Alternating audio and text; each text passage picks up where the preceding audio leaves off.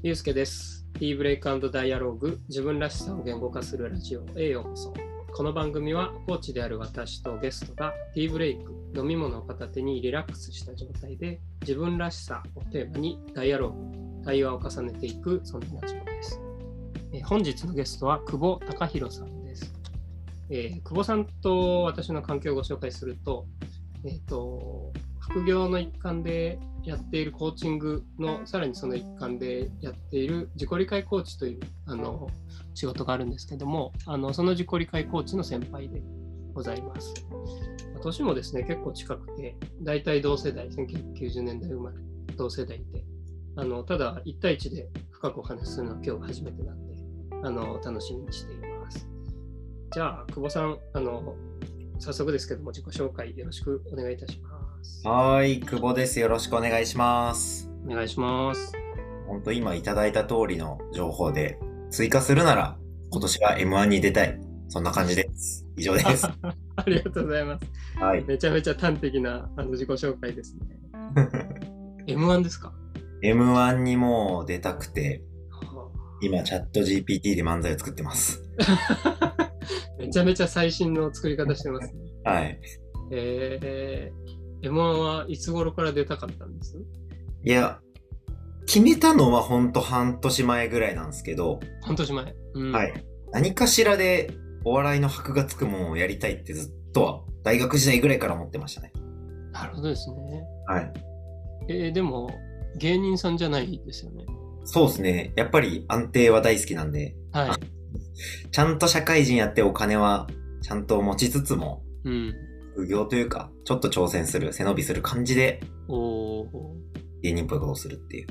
すごいっすね。え、本業は、あの、社名言わなくていいんですけど、な何系でいらっしゃるんですか？そうですね。自己紹介多分言うべきところなんですけど、本業は IT で、まあ、SIR ですね。あの企業で、あ、はい。年金もないし、福利厚生もいいし、年収もそこそこいいしっていう感じだと。うんああ、そうですか。うんまあ、その中でも、その環境に安住せずというか、もう満足せずにうん。挑戦されてるわけですね。まさにそうですね。いいですね。ありがとうございます。ぜひそのあたりね、本編で聞かせてください。はーい。はーい。じゃあ、久保さん、早速、あの、今日ティーブレイクダイアローグなんで、なんか飲みながらね、お話ししていけたらと思いますけども、今日はどんな飲み物をお持ちいただいてますか、今日はですね、R1 ですね。?M1 じゃないですか M1 じゃないですね。M1 があればよかったんですけど、R1 ですね。R1 ね。まあの確認ですけど、あの、ちっちゃい瓶のヨーグルトのあれですよ。あの赤いやつの。なるほどはい。いつもね、あの、なんでその飲み物にしたんですかって聞くんですけど、はいはい。もう理由は明白な感じです。まあ、そうですね。M1 からの R1 っていうのもありつつも、結構。うん。R1 単体で普通にお笑い関係なく大好きですね。あ、そうなんですか。ちゃんちゃんとめっちゃ好き。あの、毎日飲んでます、これ。あ、そう。全然ネタじゃなかった。結構本当に好きなんですよ。っていうのも、えー。もともとまあ僕、花粉症がすごくて、あはいはいはい。で、なんか、本当に5種類花粉症かかってて、うん。あの、杉、ヒノキ、豚草、稲、よもぎか。がっつりですね。がっつりかかってて、まあ、それを抑えるために、まあ、乳酸菌で免疫作るみたいな意味合いで R1 は結構昔から飲んでて、はそれでお笑い好きになったのかな逆なんかどっちがわかんないぐらい、もうなんか、ぐらいな。R1 ちゃんと、いあ。なるほど。効果が出てますか？や、めっちゃ出てて、あそなんでもうやめらんないですね。う。なるほどですね。はい。私も一時期飲んでましたね、そういえば。本当ですか？うん。なんかサイズ感とか味がちょうどいいですよね。いや、そうなんですよ。味も、なんか意外と3種類ぐらい、あもっとあるか、結構あって。うん。カロリーオフとかもありますもんね。ありますあります。えー、どの味飲んでるんですか、今？僕は砂糖不使用、甘さ控えめってやつです。坊さんって結構健康志向だったりしますか？バチバチ健康志向。そうですよね。まあ美容がやっぱ一番興味あって、美容、まあ、はい。割と美容なんですけど、僕の中の。うんうん。美容のために健康も気遣ってるって感じですね。ああ、うん。全然自己紹介で話してくれないけど、今話してくれましたね。確かに。いや、もうめちゃくちゃそうですね。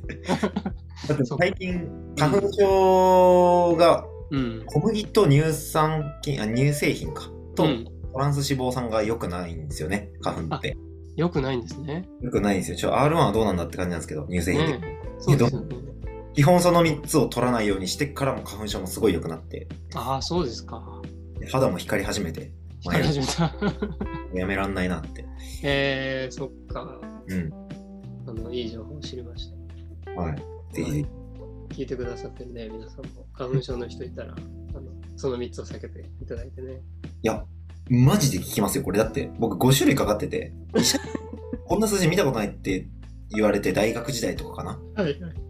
で、花粉の鼻の穴を焼くレーザーやったりとか、ええこれ毎年やってたんですよ。で、あと、なるほど。免疫療法っていう、このう、んうんちょっと、ワクチンみたいな感じで、ちょっとずつ花粉のエキスを下、ベロの下に入れて、錠剤で。うんうんうんやってたんですけど、全然ダメで、なるほど。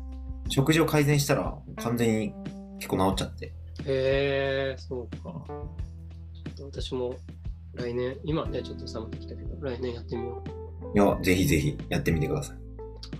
あの、有益な情報ありがとうございます。いえいえ、ありがとうございます。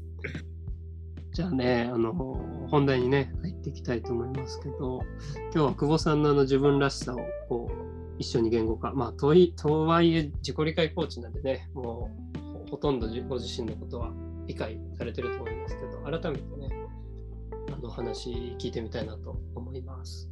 はーい。3つテーマがありましてね、うんうん。大事なこと、得意なこと、好きなこと、まあ、価値観、才能、興味、この3つ、今日はまあどれを久保さんお話ししてみたいです。はい。あの、一番久保がさらけ出る価値観。はい。いいですね。はい。さらけ出していきましょはい。う。はい。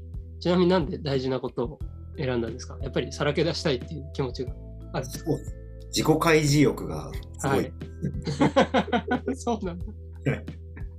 の割に自己紹介全然開示してなかったんですけど。いや確かに。すいません。そんなつもりはなかったんですけどね。はいいじりすぎ、いじりすぎですね。何でも喋ります。はい。はいじゃあ、どうしようかな。質問をね、あの、早速していきたいと思いますけど、はい。うん。いろいろ久保さんには聞いてみたいことがあるんですけどね。何でも、何でも聞いてください。はい。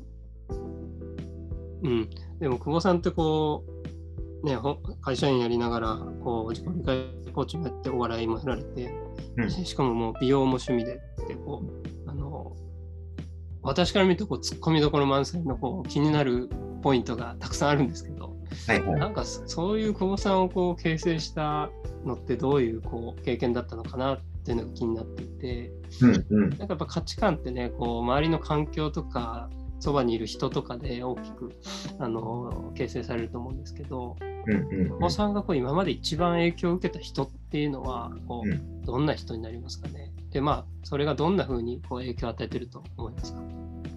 そうですね。いや、圧倒的に影響を与えたのは母親。お母さん？お母さんですね。えー、そうですかはい。で、うんいろんなこと僕今おっしゃっていただいたように言ってますけど、根底にあるのは、あの、自信？なるほどはいうんうんそれを母親からこうもらったっていうのがでかいですかね。えー、うん。いいですね。はい。なんか、どんな風にこう、まあ今思い出してていいんですけどね。うん。なんかあの時ああいう関わりがこう自信をもらえたなとか、うん、まあ、お母さん自体はどこうどんな価値観を持ってたかとか、そのあたりちょっと詳しく聞かせてもらえますか。はい、いや、気持ちいいですね、これ。まさに、母親本当に僕のことを褒めて育てたんですね。あ、そうですか。もう、本当に褒められて、何やっても褒められてて。うん。例えば、あのもう、見た目一つとっても、はい。あんたはほんまに綺麗な顔しとるねってずっと、ずっと言われて、本当に。なるほど。これは、それはなんか自分の見た目に自信を持つとか、うん美容しちゃおうかなとか思うんですよ、もなるほど、なるほど、なるほど。う。はい。とか、普通に勉強とかも、うんはあ、ほんまに賢いねみたいな、もうなんか、何でもできるやんけみたいなことずっと言われてきたんですよ。ああ、なるほど。これはちっちゃい時から言われてるからもう、自信は持つわな、みたいな。なるほどね。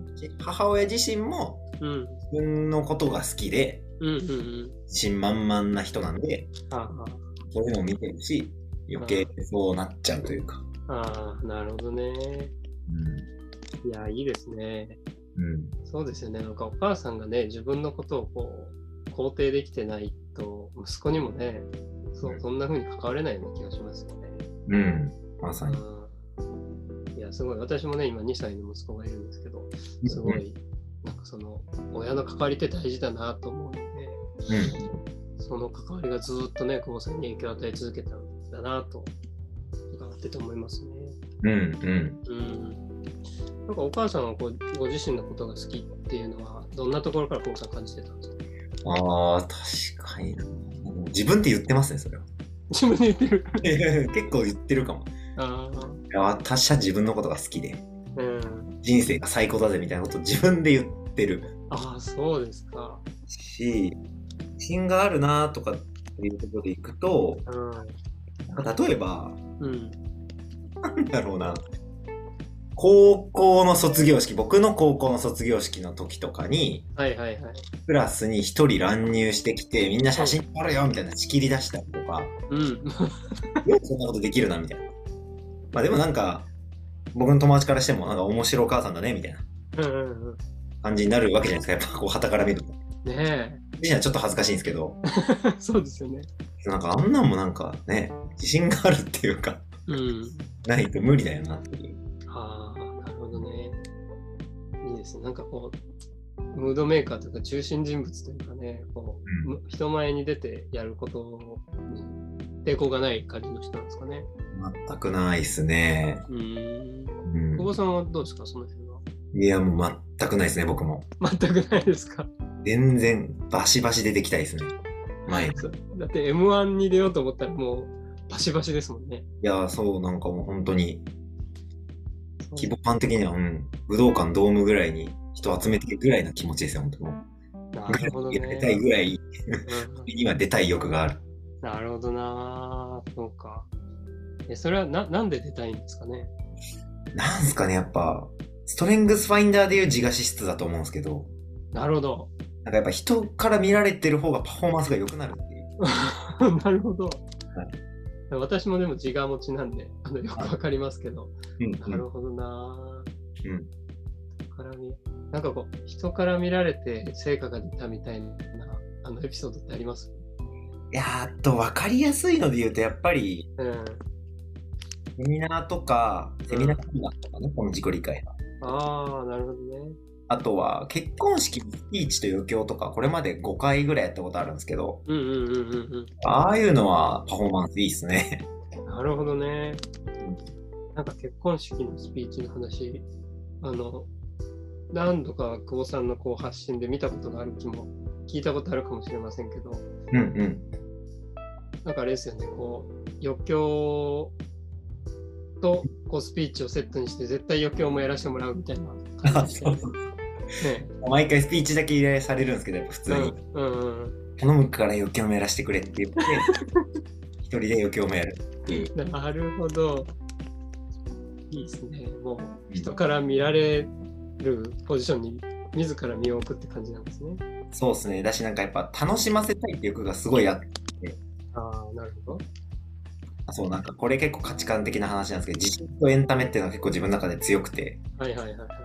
楽しませてないと自分じゃないってなるんで、こう、スピーチっていう限界あるじゃないですか。うんうん。なんか本当にその新郎のね、いいとこ喋りたいから、うん笑い一辺倒にしたくないし、うんうんうんうん笑いがないと自分じゃないから余興も入れたいみたいな、ああ、なるほどな。そういう感覚。お母さんも結構そういうタイプでしお母さんもそういうタイプでしたね。た。はい。結構色濃く影響を受けてるかもしれませんね。いや、結構ですね。だって母親それこそ、うん。僕の父親が、うんあの、すっげえ浮気症なやつで、なんですか？すげえ浮気するんですよ。大丈夫ですか？ここで言っても。全然いいっすよ。これ、いい。中高の時からクラス中で言ってたんで僕。あ、そうですか。で、それも全部笑いに変えるとか。ああ、お母さんも？あ、そうそう、お母さんがもう筆頭になって、すごいな。また浮気してきたんね、みたいな。あなんか、ほんと、僕3兄弟で妹2人ですけど、あ、そうですか。全員で父親に倒すみたいな、そんな、うん。えでしたね。えー、いや、めちゃめちゃ今の話でお父さんのことも聞いてみたくなりましたけど。お父さんはあれですか、はい。は久保さんにどんな影響を与えてると思いますか？いやー、父親は逆にあ反面教師というか、ーはいはいはい。あ、その浮気はどうこう別にどうでもいいなって思ってるんですけど、うん。なんか、あんまユーモアがなくて父親は、逆になる。ほどね。うんうんうん。それがなんか見てて、ダセーなって思ってたんですよね、ちっちゃい時から。ああ、なるほどな。顔は、まあ、かっこよくて、はい。マッチョでみたいな感じなんですけど、ユーモアなくて、はいはいはい。やっぱ母親がユーモアあって、うん。で、僕も中高男子校だったりしたんで、やっぱユーモアというか面白さみたいなものは、すごい大事にしてた。そういう意味で、うん、父親みたいになりたくないっていう影響を与えてるかも。なるほどね。そうか。うん。あどうなんですか？私今聞いててこう結構お父さんとお母さんはこう久保さんの中で、まあ、真逆に位置してるというか対極にある感じですか、ああ、もう、ほんと真逆ですね。へえはい。そうか結構真逆の中でね育つといろんな影響が出ますけど、うん結構久保さんはお母さんにいい影響をもらってお父さんから反面教してっていう感じだったんですよね。そうっすね。なんかそれで言うと、うんそれでも父親にはいいとこあるなとは思う。はい。あの、母親がまあユーモアって父親なくて、うん。で、一方、母親って良くないことで言うと、はい。自分の価値観を押し付けがちなんですよね。なるほど。めっちゃ影響力資質なんですよ。はいはいはいはいはい。一方、父親は割とフラットに物事を見てて、ああ、なるほどね。つけることをしない。ああ、なるほど。ので、そこは父親の好きなところで、はいはいはい。そこはこう、いいところとしてこう取り入れたいなと。なるほどね。うん。ああ、いいですね。うん。そういう意味では結構ね、こう、あの自分のことも好きで自信を持ってるお母さんだけど裏面が結構それを押し付けがちと。うんうん。お父さんはまあ、どうなんですか？自信はそんなにめちゃめちゃあったっていう感じではないんですか？それで言うと父親もめっちゃ自信ありますね。あ、そこは共通してるんですねなんか、なるほど。何があっても、そうそう、めちゃくちゃ自信ありますね。そうか。ある意味、両親ともめっちゃ自信あるご両親のもとで生まれて育ったって感じなんですね。そうですね。自己肯定感がとにかく高い家族かもしれないですね。なるほど。いや、それでも客観的に聞くとめちゃめちゃ幸せですよね。いやー、でも本当、家族仲いいし、めっちゃ幸せな家族ですね。すごいですね。その浮気を繰り返しても家族仲がいいっていうのはどういう状態なんですか？いや、わかんないです。なんかそれ、なんかエンタメと化してるんで、ああ、あんまり悪いことってのはわかるけど、あ面白いことだよね、みたいな、むしろ。うわなってるし、ああなんなら僕、父親の浮気相手と、こう、父親と3人で遊んだこともありますからね、ちっちゃい時。お祭り連れてってもらったり。ああのお姉さん誰だったんだろうな、みたいな。あれ浮気相手か、みたいー、すごいな。えめちゃめちゃやっぱその辺気になっちゃって聞いちゃうんですけど、それでなんか家族離散危機みたいなのにはならなかったんですか？な。なんなかったんですよ。なったことはない？ないんですよ。母親のキャパがすごくて、やっぱり。いやばいっすね、それ。や、そう。マジでそうっす。あーなんかそのキャパの大きさみたいなところとか、うんまあ、お父さんがこう、浮気症でこう、まあ、移り気とか、うん。なんかその辺で久保さんにここ影響来てるな、自分にっていうところってありますああ。なんだろうな自分も浮気症なのかなそれはまだわかんないですね。まだわかんないです。結婚しないんでまだわかんないですけど、うんうんうん、キャパって意味だとあるかな？母親の。あ、そうですか。なんか、イラッとしないですね。イラッとしない。はい。なんかやっぱり、うん、余裕はあるかもしれないです。めちゃめちゃいいですね。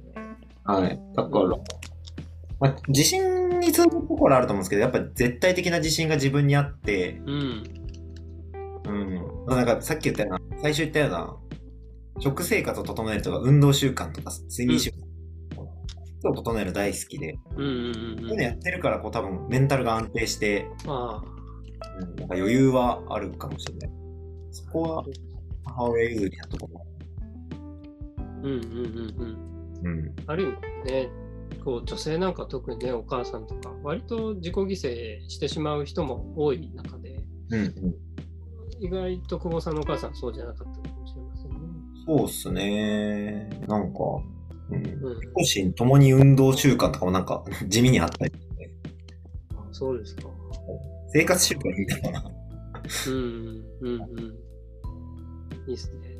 まあ自分をね、整えることが好きだったり、まあその結果自信があったり、その結果キャパが大きくなって余裕が生まれたりみたいなことがうんう久保さんにもありそうなんですね。ん。ですね。ああうん。いいですね。いいですね。えーもう一個別の質問していいですか？はい、大丈夫です。人もなんですけどね、こう、私も結構本が好きで、あの、結構書籍を読むんですけど、久保さんも、あの、なんでしょうね、自己啓発系の本とか、うんそういった本って読まれますか？読みますね。うーん読みます。何、何が今までの人生の中で読んで印象に残ってますか？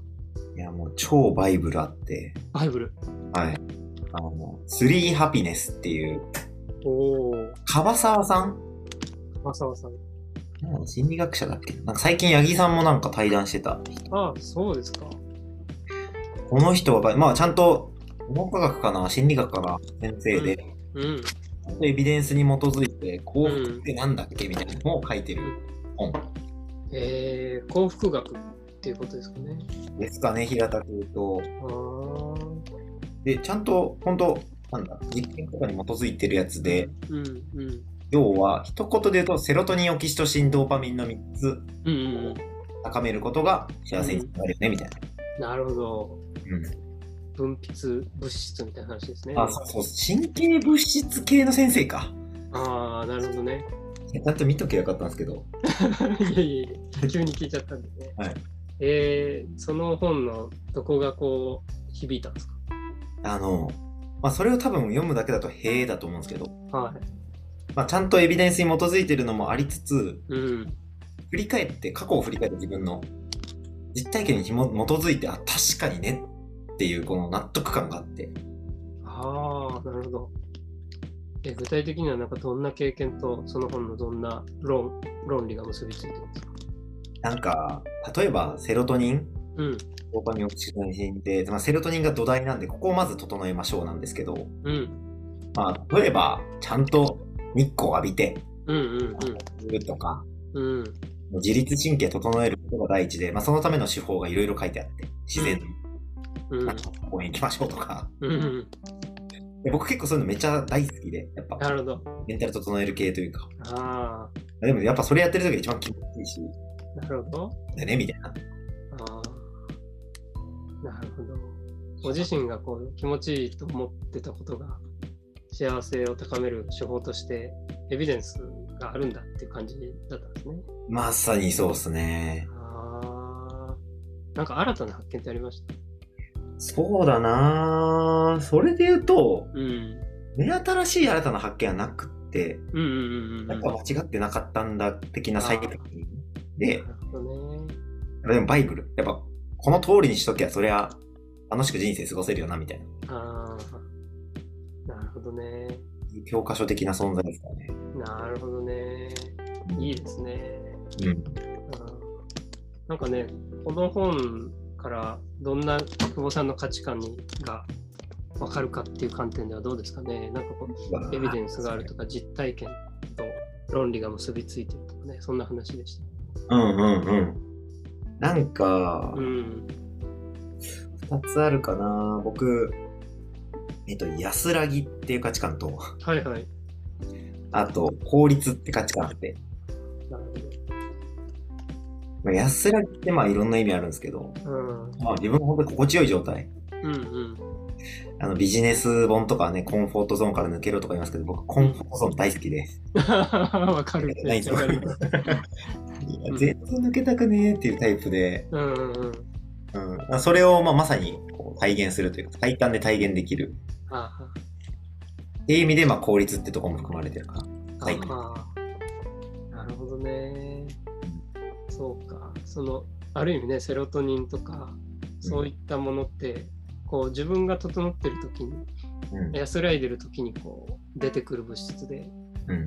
だからそれが、それを出すことがやっぱり幸せにつながるよっていうこの本の主張にすごい共感してるわけですね。ですね。うん。いやー、すごいわかるな。うん。法律っていうのはあれですかね、やっぱりそのロジックを知って、それを体現することで効率よく幸せになれるっていう感覚なんですか？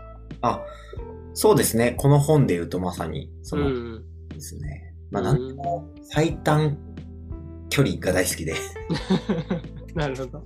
無駄な寄り道が大嫌いで、うん、幸せってなんだっけってなった時に、うん。うちゃんとロジックあるから、あるし、実体的に基づくなって思うので、ーん。これが最短だって個人的に思えてる。えー、その最短距離が大好きっていうのは、なんかこう、最短で行こうとして、まあ、成功したエピソードでもいいですし、失敗しちゃったでもいいですし、うんなんかその最短距離エピソードってあります？あー、なんか分かりやすいので言うと受験勉強ですかね。受験、ああ、なるほど。まあ、最短を目指したい根底はすごい僕が怠惰な人間だからなんですけど、おお、な努るほど。うんうんうん。で、受験勉強とかも僕、そもそもうん通ってた予備校の授業を1回だけ受けて、うんうんうん。その後その1年間1回も行ってないんですよ。え？一回？1回だけ受けて、全部え1回受けて、ーはいはいはい。これ無駄だなって思って、やめたんですよね。なるほど。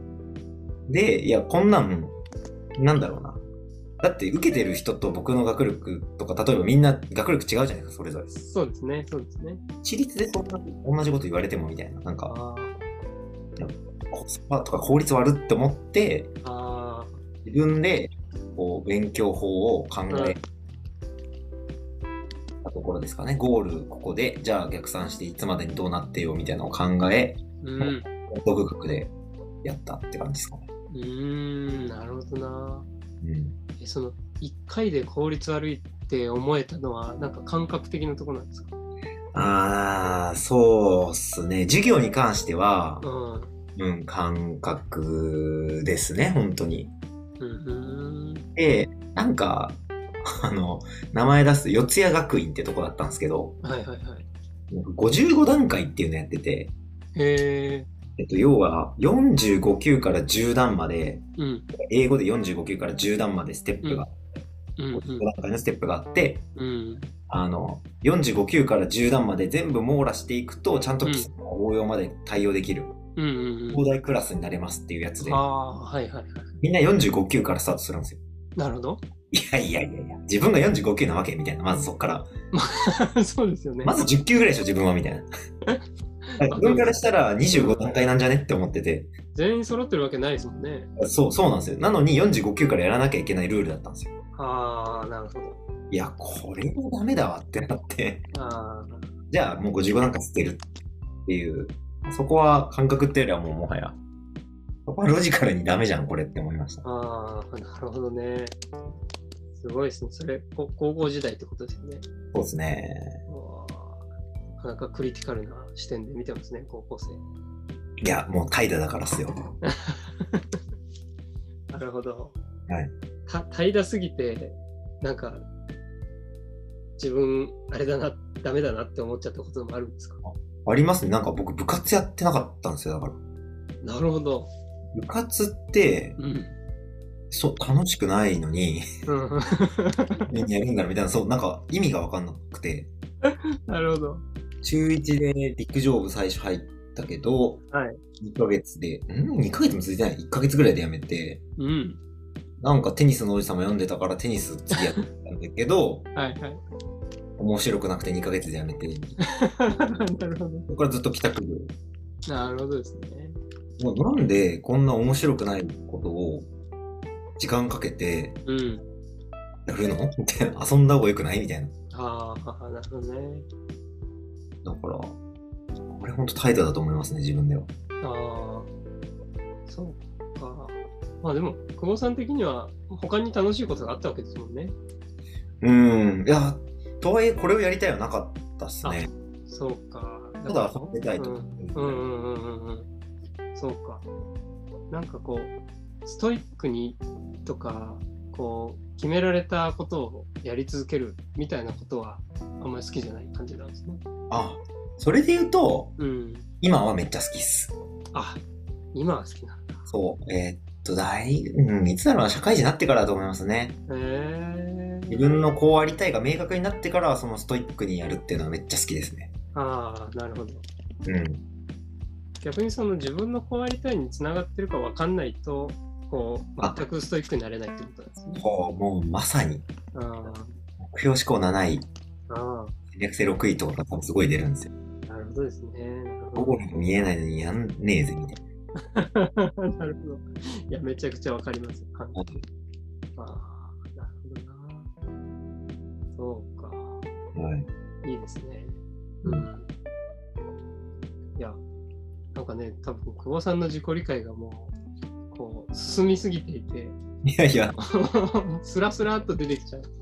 うん。なるほどな。うんなんか久保さんを困らし質問したかったんですけどいやね。いやいや、なんだろうな。いや、全然困る質問いっぱいあると思いますけどね、僕。あ本当ですか？はい。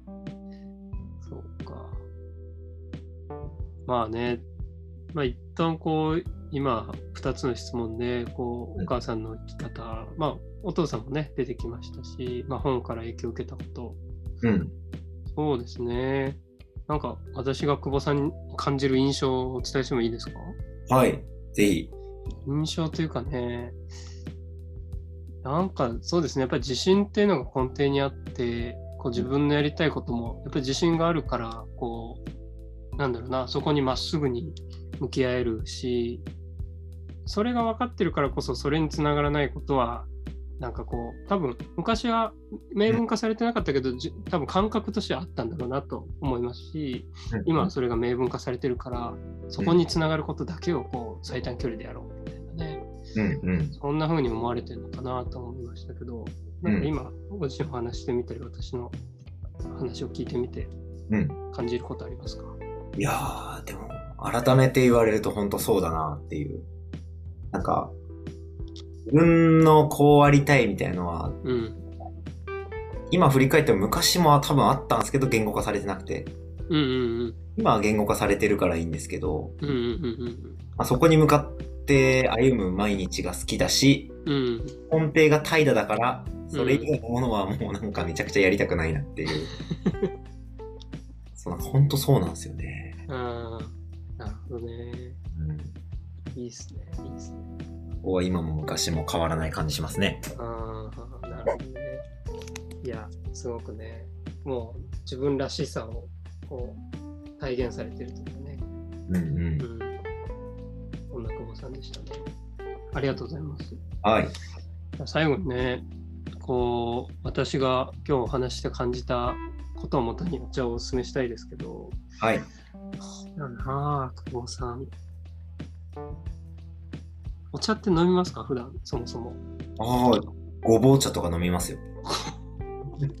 いや、私も好きです、ごぼう茶。はい。香ばしくて美味しいですよね。美味しいですね。なんか健康的ですもんね。はい。あ、そうなんですよ。花粉に効くって。あ、花粉に効くのか。そうなんですよ。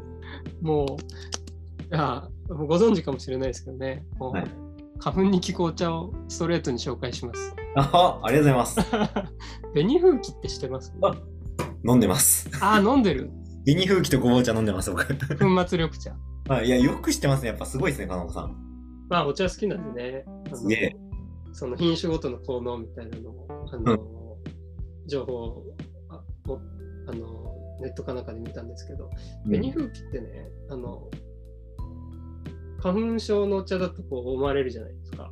はいはい、と思ってました。ですけどね、もともと開発の過程は、紅茶用の品種として、あの日本で作る紅茶、和紅茶の品種として開発されたんですよ。